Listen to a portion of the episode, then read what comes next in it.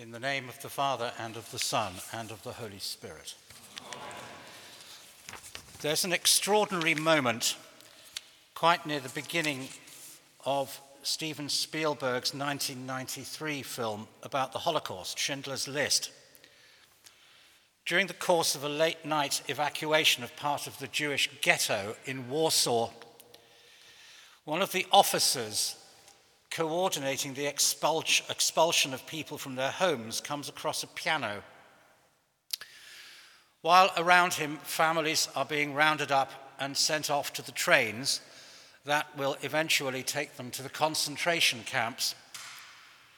And those who have tried in vain to hide from the Nazis are summarily executed where they stand. The officer sits down to play a sonata by Mozart. For a few moments, he loses himself in the music, oblivious to the violence that surrounds him. That's only one of many extraordinary images in a remarkable film. It sticks in my mind because of the bizarre marriage of apparent opposites the beauty of Mozart and the tragedy and violence of the ghetto, the delicacy of the officers playing, and the brutality of the job he has been sent to do. The dislocation between these two states seems to be total, yet here they are, side by side.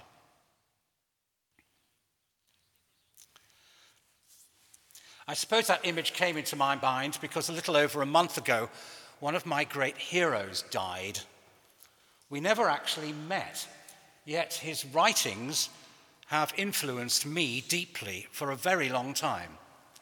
He was born in Paris 90 years ago to a prosperous Viennese Jewish family and was educated in France, the USA, and England.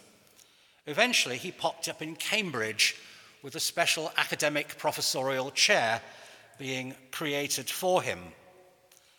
He was a complete polymath, an amazing writer on a bewildering variety of subjects, and I truly believe that he was one of the few people left around today writing in English who was worth the bother. His name was George Steiner. I've been looking through some of his works recently.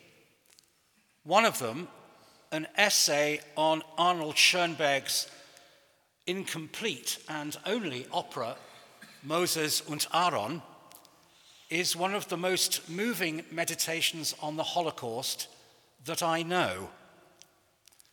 And in it, he touches on the same thing that Spielberg caught on film. He says this One of the things I cannot grasp is the time relation.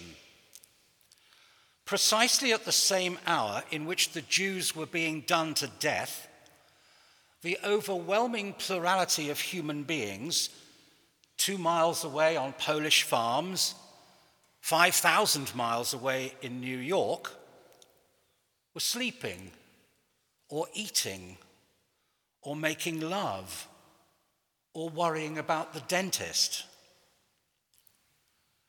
This is where my imagination balks. The two orders of simultaneous experience are so different, so irreconcilable to any norm of common human values. Their coexistence is so hideous a paradox that I puzzle over time.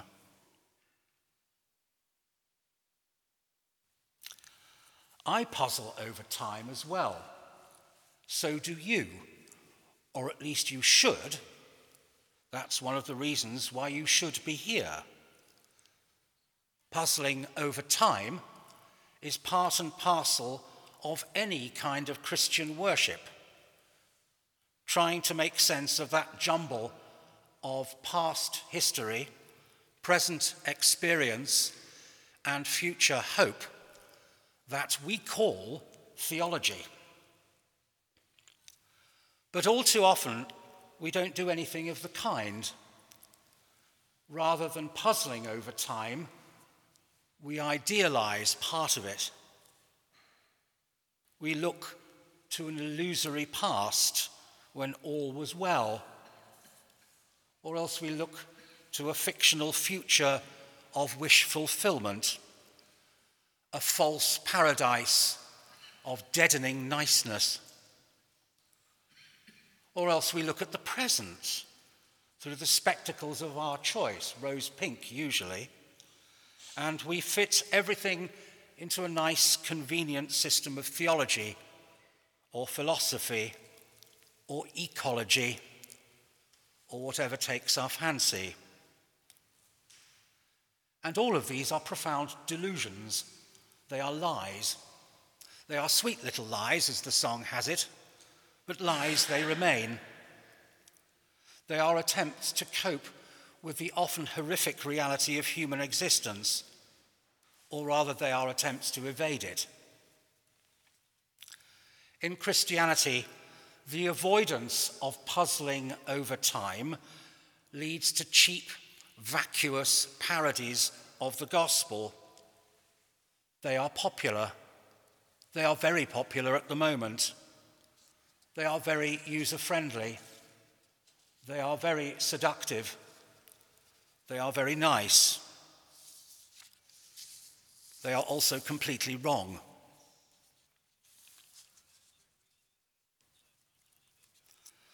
The readings for this evening's service have given us bad food, serpents, crosses, and the desirability of poverty.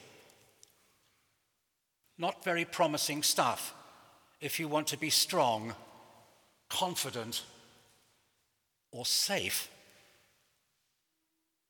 There's lots of this sort of thing in the Bible. I am amazed at how often Christians pretend otherwise, with the honourable exception of composers and artists. Christians go on a lot about suffering, taking up the cross, that sort of thing, but so often in the wrong way. We either indulge in our love of a kind of spiritual sadomasochism feeling good by feeling bad all the time. And we speak of suffering in quiet, smooth tones, muttering pious inanities, usually about others' sufferings. Or else we just pretend, we pretend it's not there. We construct theologies of suffering as barriers, and we try to fit it all into some kind of plan that makes sense of everything or else we blame it all on the devil or human sin. Or we see God as the highest point of what is good and true and beautiful and just leave it at that, skating over the rest, letting our concept of God off the hook and hoping that nobody will notice beneath our eloquence.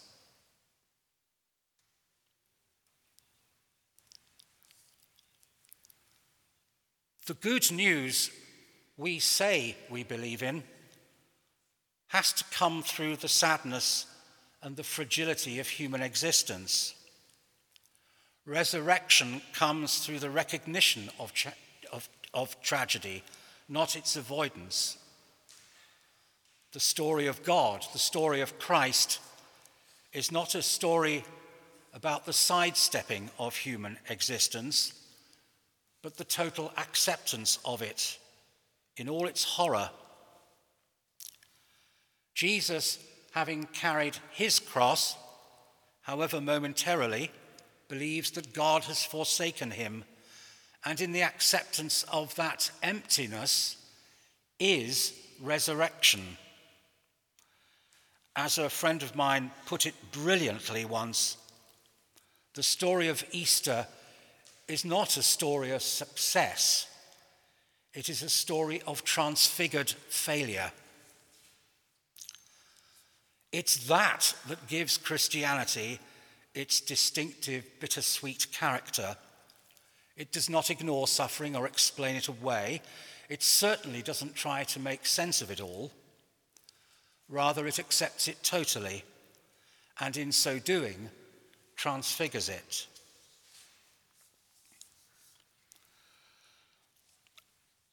Last week, I was lucky enough to have a chance to hear one of the giants of 20th century theology, Jürgen Moltmann.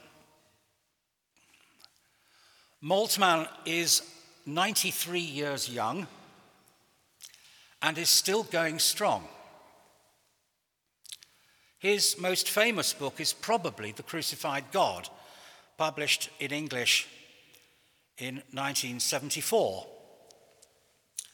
and for my money, still unsurpassed. In it, he says this The cross is not and cannot be loved. Yet only the crucified Christ can bring the freedom which changes the world because it is no longer afraid of death.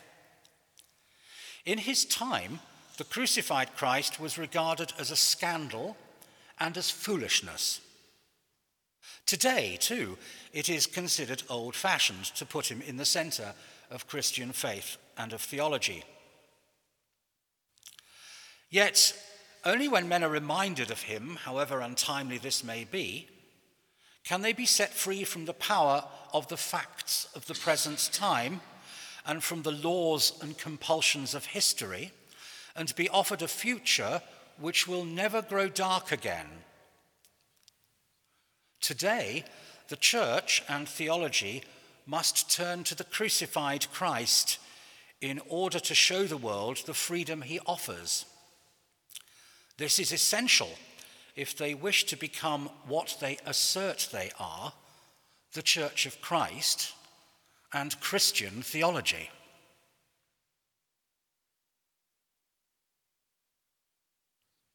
This is not easy news. It is certainly not comfortable news. But then nobody said that was part of the deal.